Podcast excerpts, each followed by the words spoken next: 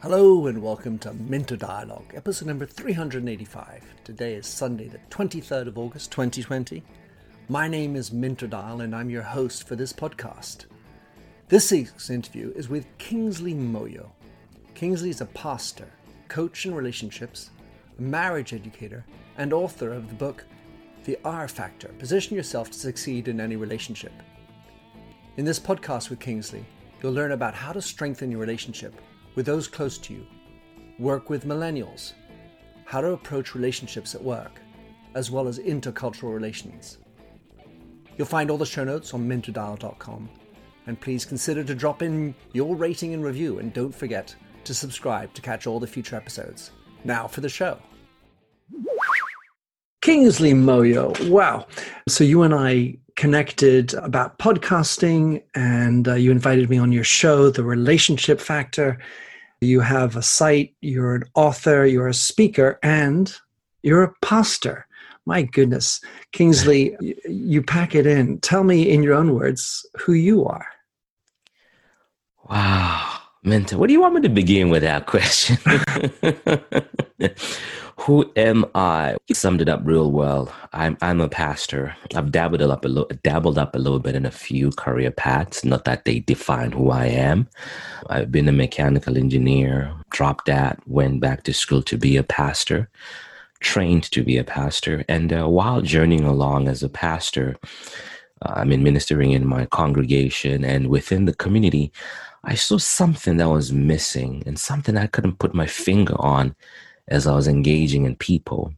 And uh, that's something as I went through that path, I discovered that it was broken relationships, spouses, friends, family, co-workers. And that started me on a, on another journey while I was in another journey in digging into relationships. So I went back to school for that, did a diploma in that. And um, just finishing off my master's in marital and family therapy, still a pastor. So that kind of opened up this world of relationships, uh, author writing about relationships. Yeah, yeah, that's where the journey of relationship factor takes off. And that's really who I am. I, I, just a guy who loves to help people build healthy relationships. So I have to imagine that someone in your family says, Kingsley, you're an eternal student. oh, you got that. I'd say the eternal perpetual student. uh, perpetual student. Exactly. Yeah. everything. But I'm just everything, about done. Yeah. You never say never. You never. Um, that's true. And you never stop uh, uh, learning though, because while you think you're going to teach somebody, and you discover, oh, I learned something. So you oh. are you're based in Canada. Uh, yes, I'm based in Canada, Alberta, Canada. Oh, in Alberta, sorry. So the province is Alberta, the city is Edmonton. Edmonton, that's right. That's what I thought. And how did you get there? Is that where you've always been? Tell us the story towards Edmonton. I know the Oilers.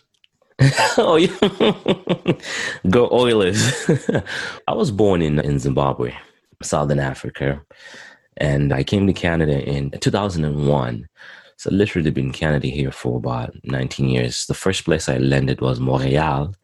Don't ask me to speak in French. I can only say oui, je parle français, très bien. Well, that's just about it. And um, while being in Montreal, I discovered that uh, the language was a barrier in mm. exploring and, and, and doing more. And then I decided to move a little bit uh, west and that's why I landed in in, in Edmonton, really following the school path. Oh, I see. Path, the school path, and here I am today. Still. Beautiful. I lived in Montreal, Belleville, Montreal, for uh, over three years and had a marvelous experience. And I've been to Edmonton. I'm a hockey nut, so that's one of the ways that I roll. I like to check people. I'm not afraid to call my colors out. Most, most Canadians won't like the fact that I support the Philadelphia Flyers, those bad boys. My goodness, you sell yeah, out. indeed. That's where my mother comes from. So, relationships. You talk a lot about how your past relationships inform your current state of affairs. I'm going to dig in, Kingsley, and ask how your relationships informed your exploration of relationships and might even have been the sort of the kernel that it, that sort of opened up as you started exploring it. Do you have a story there? I, I do. I do. And it's interesting you asked that question because I began to discover my story late in life. And I thought to myself, if I had discovered this story earlier in life, I could have grown much more, but it's okay. I discovered that I grew up in a, in, a, in a single family home, broken relationship, if you want to call it. And I had a marvelous mother. And my relationship with dad was up and down. It got restored when he just about passed away. So my parents lived together, they got separated, divorced, and that was a gap of about five, six years. And then after those five, six years, as I was growing up as a young man, my relationship with my dad began to be restored. And when he passed away, we were restored. Okay, fair and fine. Fast forward into life. And I'm going into this journey now. I'm in my early 30s and I'm beginning to see other people and things about relationships happening. And I'm not even paying attention to myself. Mm. I could pick up on things about what's happening with other people and I could puzzle, I could piece the puzzle pieces together. Oh, that's because of that. Or they're acting this way because they're really not angry at me. It's their relationship with their mother. It's playing out at church or with friends. I see how that guy is dating that girl. It seems like it's the relationship that played out at home or what they watched from their mom and dad. And at this time, I wasn't even paying attention to myself. Sure. And, and then I picked up this book on uh, emotional maturity. I forget the author of that book is. And that just opened up a whole can of worms. Emotional maturity, being able to handle your emotions. And one statement that caught me in that book was that no one is responsible for anybody else's happiness. It's a decision for me to be happy. You can say something right now to me, just curse me out or whatever you want to say to me. I have a choice to say, to be mad or to be upset. Or I have a choice to say, Minter's crazy. That's that's what he thinks. That's his problem.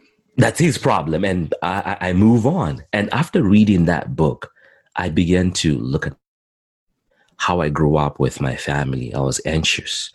Uh, what's going to happen next? What's going to be my relationship with my dad going to be like? My Um, uncles. I was always anxious. And as I grew up with my friends, with my friends, I was always anxious. Are my friends gonna stay in my life? Are they gonna go? Keep friendships. When I started dating, I was anxious. How is it gonna play out? Okay, when they don't text me or when they don't call me, does that mean that they don't like me anymore? Are they gonna disappear or is it gonna break up? And as I was going through my life, and because I was I grew up in a single family home, it was important for me for my mom to be proud of me. So my mom's affirmation was very crucial and important in school, choices that I made. And as I went on and on in life, that grew on me. It built an identity. It shaped the way I show up in relationships, even much more so to the first year of my marriage. While I was married, I was with somebody. I was still looking for my mom's affirmation. Mm-hmm. And when I read that book and it clicked, no, you're with somebody. She is number one now. She is the person to go to. A, a switch got flipped. My relationship just changed. Hmm. Wow, what was that moment like? So you are married, you also are a father. What happened when you put the book down? You just had a what was it when you, you eureka moment. eureka moment? The bathtub overflowed. You jump out and, darling, check this out.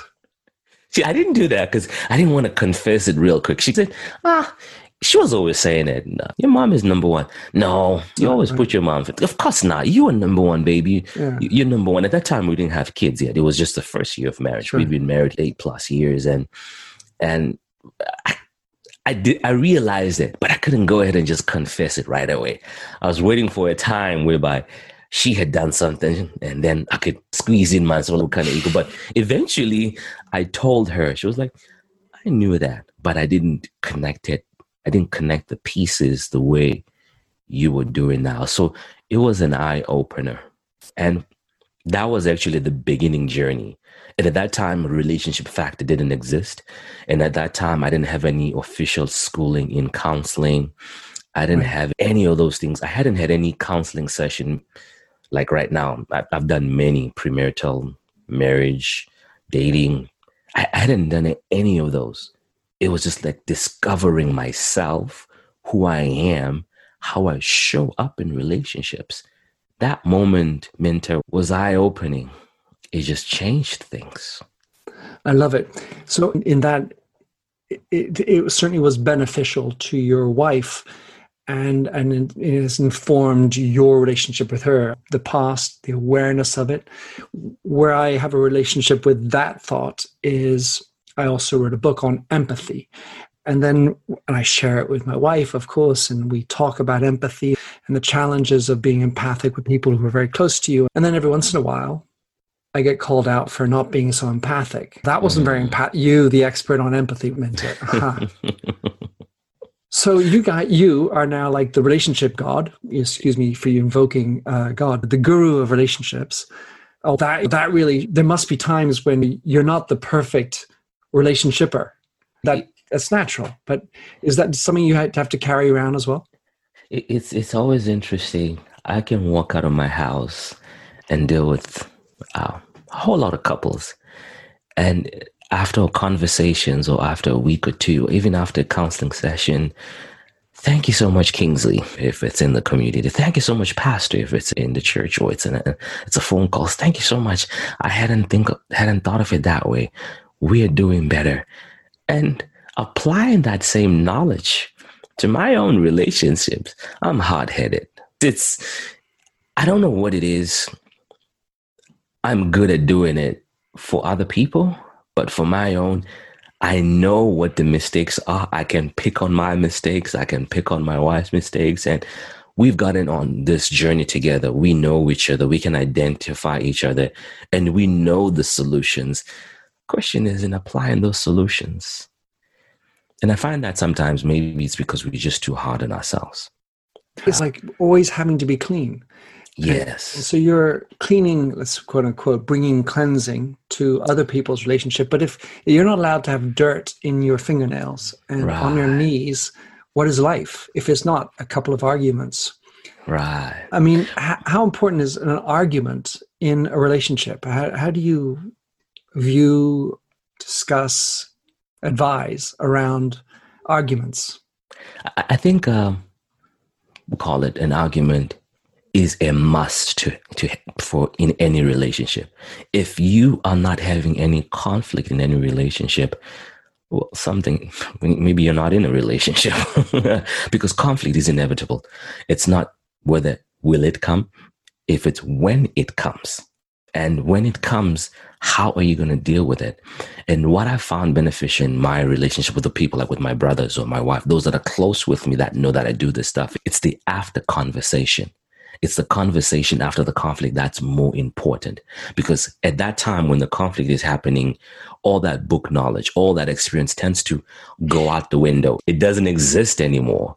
When I'm having a couple sit in front of me, an individual who's talking about their relationships, the book or the experience kicks in. But when it's me, that goes out of the window.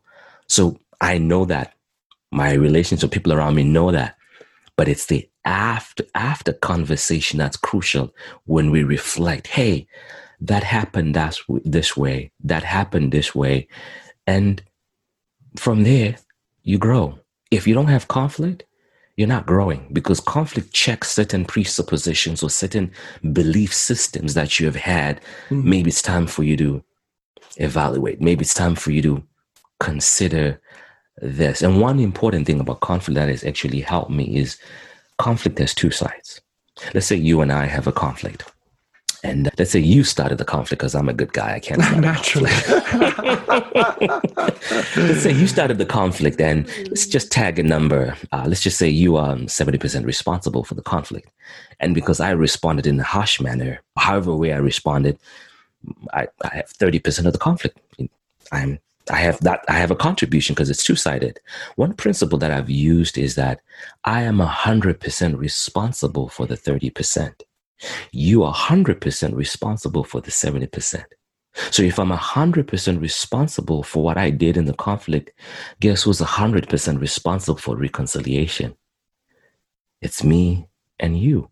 So I don't have to wait for you to say, "Oh, Minter, Minter's got a hard head," and uh, if he wants to build a relationship with me, he needs to figure his stuff out and come and apologize. No, we both show up. We both seek forgiveness. We both ask for forgiveness. We both forgive, and that has transformed the way I do relationships and conflict in my relationship. But Kingsley, it's always me who has to start. sorry. you know, I listen, I'm, I I, am 100%. Listen, I'm coming to you with my olive branch and it's always me. Why don't you? And that also layers into that. that that's right. And that's where relationships face a challenge because everybody tends to think that it's the other. It's not me, it's you. And mm. no resolution is sought because of of that because we're waiting for the other person imagine relationships friendships people that have been in friends for 20 years. Small argument breaks up and the other person is blaming the other. I know we've shared in our podcast that you've been married a quarter century. Imagine year number 25 Minter, by the way, Minter is the one who always starts the problem. so Minter starts a problem uh, with his wife, and uh, 100%, 70%. and the relationship breaks up. And sometimes it's kind of sad to hear that irreconcilable differences. And I'm, I'm not talking about abuse and, and all this stuff. And But sometimes if we really look at it, it's not owning up 100% for my 5% or my 2%. Hmm it could have been that owning up for that 2% that could have just transformed the relationship mm-hmm. because I want it and I value it. In 7030, there is a, an attribution. You started it, you, you were more vulgar. The thought in my mind is this notion of balance. Mm-hmm. And so, in a relationship, is there such a thing as balance? Hotheads balancing, cool ice on the other side? Does that work? Someone from the north, front, someone from the south, do, do they balance each other out? Somebody talking bad about Oilers, and before I, I get into the balance, I think um, there is a conversation before we get into the balance, and I think that's a crucial conversation in any relationship. It's the self-talk. So right now, you and I are having a conversation. There's probably about um, four conversations that are happening there's a conversation that's happening in my head. I'm looking at you uh, right now, and of course, we're having the video. Uh, I'm talking in my head, Minter, this wise guy. He just imparted wisdom with me earlier on, and now he has me on his podcast. Um, his yellow, his pink shirt, and there's a lot of conversation. He's a white guy, and all this stuff. And right. there's a conversation that's happening in my mind, and this conversation is governed by belief systems. And these belief systems, my gender, my race, my culture, you name it. So that's one conversation that's happening. You're doing the same thing. You're looking at me, Kingsley, this young guy, man, this young chap. Uh, I wonder where he's going in life. And you're picking up all these things. And by the way, this self talk conversation is not something that we hear. So there's those two conversations. And then there's the conversation that our listeners are hearing, the exchange. And sometimes this exchange is not the full conversation that's happening in my head. Sure. So when you're talking about balance, when we tend to think of balance, we're looking at the conversation that's happening between you and I. And sometimes more often when we do balance, we're not being real. We're just trying to keep the equilibrium, just mm-hmm. to keep the status quo. And that can only last for a, certain while up until my belief system gets challenged. Mm-hmm. Then I give up. Then I throw in the towel. And then the real me comes in. The real me, the short, black, Afro Canadian relationship guy kicks in and the balance gets thrown off so before we even have the conversation about balance, I think we need to have a conversation about what are your belief systems? What are my belief system? When I understand that, then I know how to relate with you genuinely. I'm not just keeping the status quo just to maintain equilibrium. You know how we have those politically correct words we don't even believe them, but we just want to be right. Politicians do. You've been an executive. Unfortunately, in society, we do. And so yeah, yeah. We, we're not allowed to say closer to what we're thinking, the back, mm-hmm. the backpedaling, the back stories that we have in our brains. Yeah, yeah. And those social constructs inform the way we show up and the way we do. And I know you wrote a book on on empathy. Empathy really is checking your belief systems. What do I believe about I'm a pastor. I might be having a conversation with you, not necessarily you you you you're not a religious guy or you might be spiritual. And I have certain belief systems. You have certain belief systems. So if I'm checking with my belief system and understanding your belief systems, I'm really tapping into empathy. I know I don't understand and I'm good with not understanding, but I'm here for you. Mm. That's being genuine. That's checking my belief system. That's empathy. And I like the fact that you take it into the workplace because in the workplace, that's where a whole lot of political correctness happens. In fact, when people have better relationships, productivity increases. I've seen that in relations with intimacy, where people, husband, wife, dating, they do much more when the relationship thrives. I've seen that I work with young adults. My passion or area is millennials. I've seen that when millennials have relationships that are functioning and they're doing well, the productivity increases. I dare say when you think about it, employ, apply it in your in your dealing with companies and all that. If they were to go back and do managerial or planning from a relational standpoint, productivity will increase. Oh, That's, and I so agree. Where that goes is this merging and overlapping of what's personal and professional. Yes. And I would argue that the political correctness, of course, it's in our society in general, but I, I, I actually believe it's an entropic element because it's essentially whitewashing mm-hmm. a lot of our thoughts, codifying and eliminating roughness. And, and that roughness, while sometimes, of course, out of place and undesirable means that we're just rendering it superficial.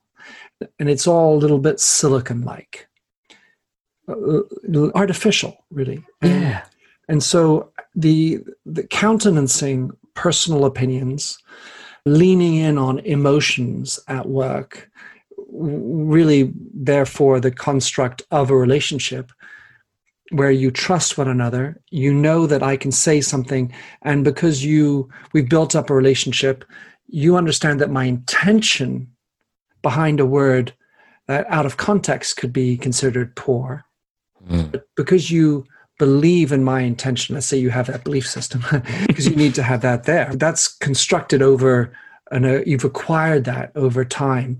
You and I have spoken a number of times. You now believe that's possible that my intention was good, even though it didn't sound so hot. So the political correctness area can be countered by understanding intention. Yes. It's, sometimes the political correctness is is a protective mechanism. It's hard being vulnerable it's a difficult thing being vulnerable because if I'm vulnerable, you'll see the bare bones of who I am. You'll see that I, ho- I woke up at home. I'm not talking with my teenage daughter. You'll see that I don't agree with how you're doing life. You will see that layer as you're referring to that layer. You'll see all of these things. So we default into this, this political correctness. And we could benefit much more. So sometimes there's this idea if you're vulnerable, you're weak. Mm. And sometimes we, we tend to call our female counterparts weak because they tend to express emotion. But if only men discover that's where the power lies. That's really where the power lies being vulnerable and being able to express and communicate your emotion. As men, we have to put on this persona. I got it all made. And I have it all figured out. And everybody needs to know that I have it all figured out. And if I am vulnerable, then I'm weak. Then I cannot be a manager. Then I cannot take care of my affairs. Then I won't be tapped on the shoulder that you are next in line. So there is this whole mix that we have to contend with. And along the way, in everything that we do, everybody attaches meaning to whatever we're doing. So the way you're looking at me right now, I mean, no, we're recording the audio. Our listeners might not be uh, uh, seeing this. The way you're looking at me, I'm attaching meaning. Okay, it means that we're getting along. Sure. Or you're looking at maybe the back of, of, of, my room. Oh, what's that picture? And I'm looking at the back of a picture. I'm attaching meaning. So he must be this kind of guy. Right. And even when we communicate, of course, uh, you could say a statement because I don't know your belief system. I'm constantly attaching meanings. We see that play out in workplaces. You misunderstood me. We see that play out in friendships. You misunderstood me. We see that play out in relationships. It's the reflection. So, what I'm hearing you say is that simply clarifies a whole lot of things, Minter. Yeah, exactly. it certainly does. When uh, what, what makes me you're thinking makes me think about is vulnerability, and the mistake that I definitely came in with to this idea was that if I show vulnerability once, that makes me forever vulnerable. And it's an odd thought. Let's say I were to cry now. Amongst children, we might label me a crybaby. If I, of course, I did it multiple times. The, the fact is that notion, the moment of crying, is uh, related to a moment, and that the next moment I might be a an all black uh, rugby player um, mm-hmm, mm-hmm. and and showing great uh, courage in a different form, which is depleted or has no you know level of crying. I have the bravado, the capability, and yet why can't we allow for both to exist without being carried with that moniker of being a crybaby? There's two things that are happening. Uh, number one, we tend to take snapshots of life and take them to mean that's how our whole life is or is going to look like. So if I'm crying, it's like what we do in social media. If somebody takes a selfie and they're smiling, they're looking good, oh, he's we tend perfect. to say, right. yeah, yeah, exactly, it's perfect. And then you hear a sad suicide story after that. It's like, what?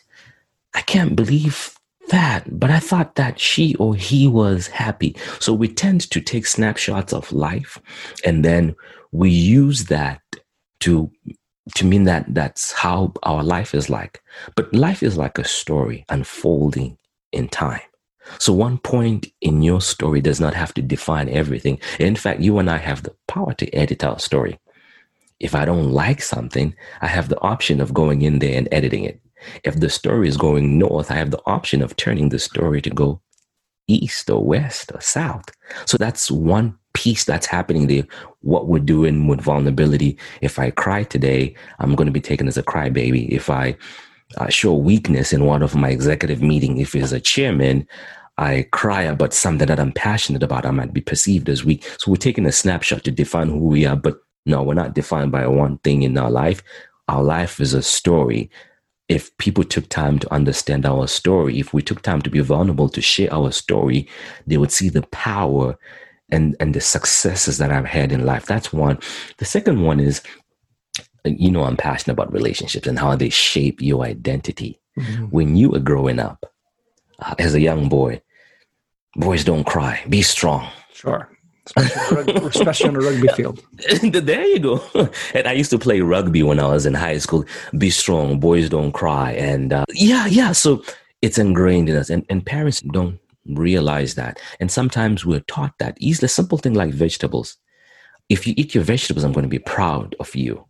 Or in ingraining in a child that performance is what's going to make people love you and this is a person whom you value, who has the most meaning. They're telling you that your performance is what's acceptable for me to give you love. So it's like a transaction of an exchange. So when you grow up, you have these all these set of belief systems that you have if I show weakness. So this point in time has to be correct, has to be on point in order for me to be understood and acceptable in all other areas of my life. So when you show up in a meeting you can't be crying. You're an executive man. That's it. I, I certainly remember, I, I, I, tend to remember all the times I feel like I fucked up, I didn't do well. Mm. And I they gloss over those other moments. I said I tend to bear down on the critical elements. So I want to get back to this notion of balance. and and the, the zone that I wanted to get into is there such a thing as balance in love? Balance in love. You got to tell me more on that, Minty. Right, what, so, what, do you mean balance uh, in love? Give so me more. Give me more. Let's say you or t- two people, a man and a woman, they are married or in love with one another. Is there such a thing as equally in love with one another? Is that something to aim for? Is that possible? Is or undesirable? I think if you put it that way, you're setting yourself up for failure or for disappointment. Number one, there's about what, 7 billion people on earth plus. No two people are alike. There is no way that two people can think and approach things the same. Secondly, we have different relationship styles. Some people are anxious, some people are avoidant, some people are secure, some people are disorganized. And that's just how they show up. Love languages. Some people's love languages is gifts. Some people love languages as touch. Some people's love languages is affirmation. If you show up in a relationship expecting a 50 50 approach, you will set yourself up for disappointment because you will say, I've done this far. Therefore, you have to come this far and you're measuring you're this far so you're measuring his or her this far based on your belief system based on your love language based on your relationship style based on your how you form relationship as a child so that causes a whole lot of problems but if we go back to that principle that i shared earlier on for conflict you're 100% responsible for right, your 2%. percent mm-hmm. So if they're taking, if they're coming in 100% with their 20%, that changes the, the approach if they, some men or women are not good at cooking, but if they go into the kitchen and just fry an egg and they make a lousy meal, they're giving the 100%, even if it's 20% for you. So work with that. For me, that would be balance mm-hmm. and equilibrium. If you go 50 50, you run into problems. It's like when we get into marriage, we would say, I hear this in couples doing that, and 50% of the bills are mine, 50% of the bills are yours. But when you get into marriage, his debts, I don't know about the law if you're landing over there, his debts are your debts. My debts, like everything that I own is yours. And even when debtors are coming to collect, they're saying, Oh, you're married, you want. So we're coming after you as well. That's what we do in, in corporations and all that stuff.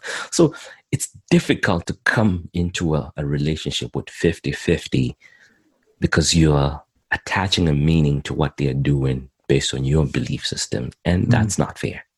That certainly gets into the sticky wicket of prenuptials and you coming in with money before. The, the, I would say the more zestier space, and I do want one other area to talk about, which is millennials, but the zestier space are friends or family. Oh, that's your father. That's the way he is. or he's your friend. He's that college stupid uh, frat boy oh, he's your friend. Mm. And, and uh, this notion of dependence and independence, and, and to what extent those other factors play into relationships, because you can't just extract yourself from the other relationships that surround you. You can't extract yourself uh, from the other relationships, but one crucial thing to understand is that the way you show up in an intimate relationship, the way you show up in a relationship with your friends, the way you show up in a relationship with your family is the same. It's governed by the same principles. So you can't really separate all of those things. So going back, um, I'm just going to pull up something that I said earlier so that I don't introduce anything new. If you are anxious in how you show up in relationships, your friends, if your friend uh, seems to be hanging out with other people, you're going to be anxious. Does that mean it's the end of our friendship? If your wife goes on a vacation or a trip with the girls, or your husband goes on a trip with the boys and they don't text or call when they promise to text or call, what are they up to? You're anxious in your family of origin as well. So there's a principle that carries along on how you show up in the relationship. So I think that's crucial to understand that we carry all these principles in there. Mm-hmm. That makes total sense. One, one of the others I wanted to get into before the millennials is the, the notion of, of culture. And so I married a, a French Spanish lady and very different background in every level. I suppose it's almost like religion at some level, but these intercultural elements, I, I, would imagine, believe, make it harder to connect, at least at the beginning, because we do come from different belief systems, different. We have different baggage. That could be different language makes it even harder to really connect on. How do you approach those types of issues. Because I'm, and I, one thing I wanted to reflect on, Kingsley, was that the, the while you obviously have um, a strong understanding through your own personal experiences, it's very clear that you seem to have a really good grasp of the concepts and vocabulary, so that your your academic training has brought to you some constructs that I certainly haven't come. I really appreciate listening to this idea of the love language, for example. It's a new thing for me. I feel like I intuitively understood it, but you've made it much clearer for me. So, what about these this notion of different cultures? And how do you manage? Just talk us through at least maybe what the first thoughts that come to your mind in managing intercultural relations. I think intercultural relationships are beautiful. I, for one, am, am a proponent of that. But if you do decide to get into an intercultural relationship, you also must be willing to learn and to let go of some of things that you have known about yourself and how you show up in relationships. And with that being said, for example, if just pull out an, an example, if somebody from Asia marries somebody from from Africa, how we show up in relationships or how we relate to family maybe let me just put somebody from the Western world, somebody from Asia and somebody from the Western world. Um, not all the time, typically in the Western world, the idea, the definition of family is different from the definition what an Asian person would consider family in an Asian context would be your cousins, your uncles, your brothers. Certainly, that's the notion that I would be coming from an African individual. So, if I if you if those two people come together and they are in a relationship there needs to be an understanding that we will need to let go of certain things. We will need to embrace certain new things. And that only challenges you to grow. Because now you are in love you want to discover more about the other person it causes you to reflect on why you do what you do. It causes you to think through your belief systems. Hey, why am I even doing this? Does that even make sense? Sometimes when you're growing up as a little kid, they'll always tell you, don't do that. Why? Because I say so. So as adults and you're in a relationship, you're doing relationship because somebody said so or you saw somebody do so. But if you get somebody who comes from a different culture, that idea of because it has been done so doesn't make sense. you got to come up with a good reason it makes you check and question your belief system. And in the process, you grow, you enjoy more. It would be unfair to get married and be like, your culture is weird. Are you telling me that we need to include your aunts, aunts, and your cousins? That's a little bit too much for me. I just can't take that. That's and that becomes a notion that causes the relationship to fall. Apart. But if you took the flip side and say, hey, help me understand this and you'll see the social support systems and you'll see even how the Western culture, both people can benefit from both sides. So I love the, the mixing of cultures. It has its challenges if you're not intentional about it, though. That's it. So, last area I want to talk about uh, in the few minutes we have left millennials. It is a passion of yours, Kingsley. Oh, yes, indeed. And I have to believe that millennials, by definition, having been brought up as adults in a technologically devised world, has an impact. Tell us, how, in your eyes, how millennial relationships are different than my old fashioned relationships. I like that how you put that, Minter. your old relationship. It's interesting because the definition of commitment for millennial and uh, for the baby boomers and, and the older generation uh, has changed. Um, commitment for a different generation, the older generation, is you stick it through thick and thin. And we saw that up until the 1980s when the divorce rate started just spiking up, when all of these things were coming out. Commitment is approached differently from a millennial. Millennial says, I can stay as long as I want for as long as I want. I don't need you to lock me down and tie me down. I have the choice to get up and go. Millennials, both male and female, are equally now a professional. They're getting committed when they are older. In fact, stats are indicating that the divorce rate is lower with millennials. It's not necessarily because they're divorcing late. It's because no, they're not getting married uh, as much. They are getting married when they're older. There is no one person who is a breadwinner. So the dynamics or the idea and the definition of commitment changes. We have now this hookup culture that's mm-hmm. happening. All these things are, are happening in there, dysfunctional and non-dysfunctional things. So at the base of everything, the definition of commitment, allegiance, loyalty has changed. That the way you vote, you probably voted the same way you voted for the longest. I have to push back. I have voted differently all over the place, and especially since I vote in two countries, I've gone Democratic and Republican. Or I haven't gone socialist in France, but I generally vote around. So, which means you're a millennial at heart. Uh, Millennials will change. They don't like structured systems that are hierarchical, and uh, so their loyalty and sense of commitment changes. If there's a principle that's off, they will switch. So, how they show up in relationships is governed by how uh, commitment is defined because we define it differently, we approach it differently. That understanding affects how we choose partners. We have this term being tied down. I don't like being tied down. That comes from how we define commitment. I want to be free as a bird. It comes from how we define commitment. There has been a rise of uh, common law marriages. That's how we define commitment. There has been a decrease in marriages in divorce rates because commitment getting old getting married later the generation before us would get married in their 20s 18 depending on what country you come from. Now this is just a, a general statement. It's not mm. applicable to everyone so i think the base of everything how millennials are different with relationship is how they define commitment loyalty.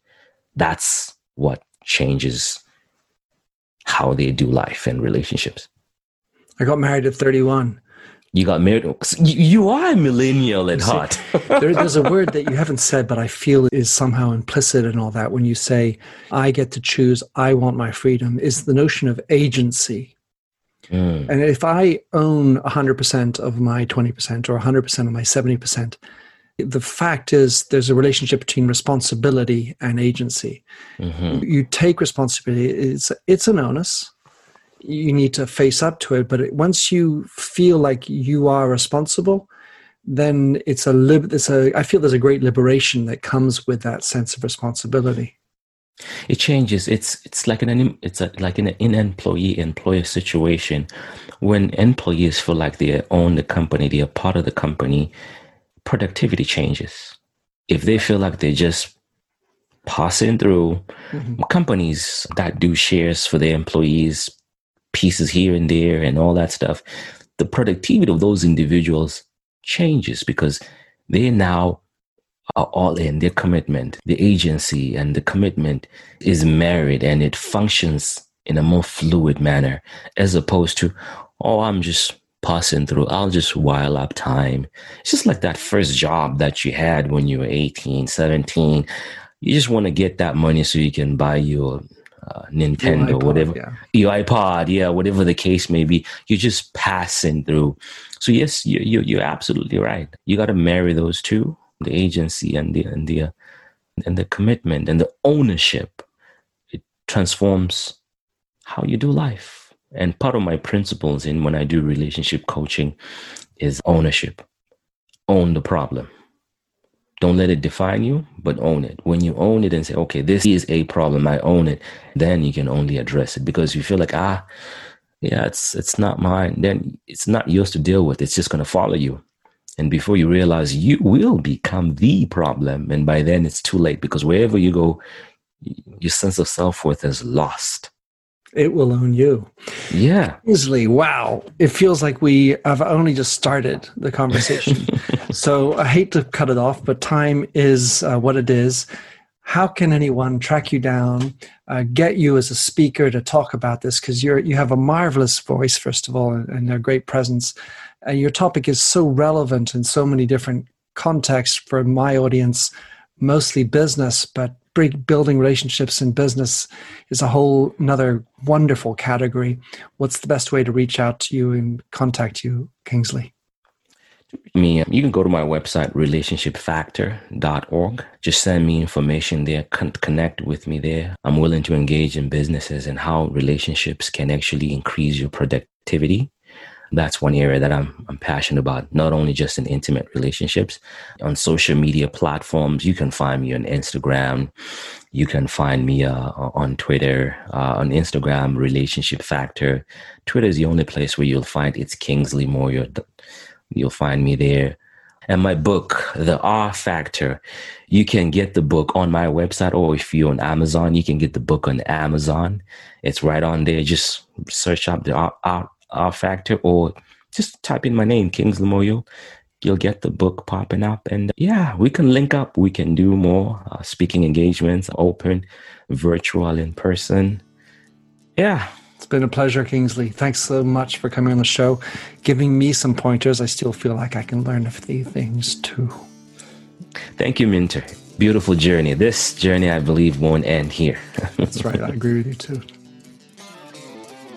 Thanks for having listened to this recording of the Minter Dialogue Show. You'll find the show notes and other blog posts on minterdial.com.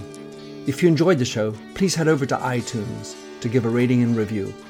And to finish, Here's a song I wrote with Stephanie Singer, A Convinced Man.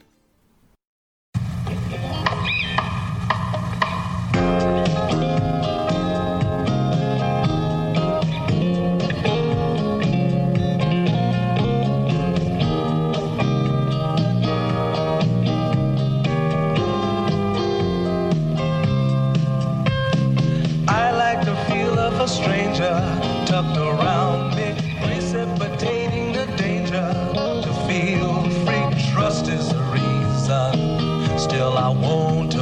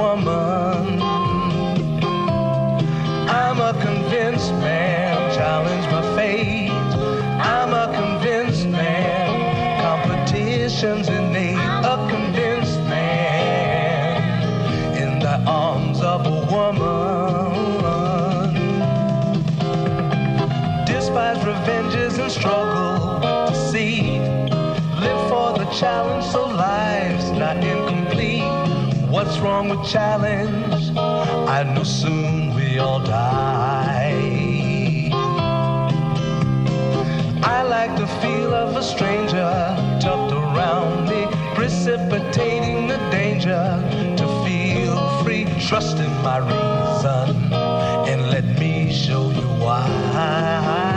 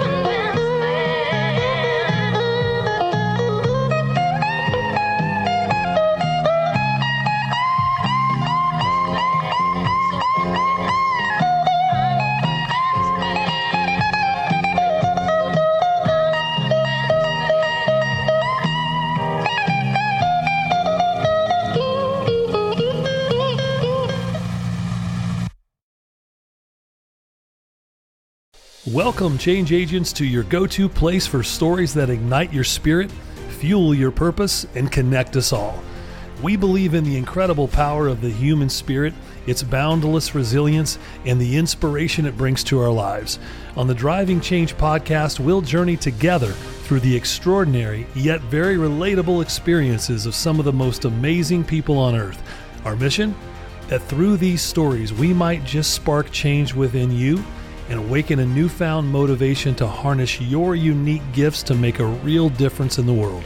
So get ready to be inspired and join us on this incredible adventure.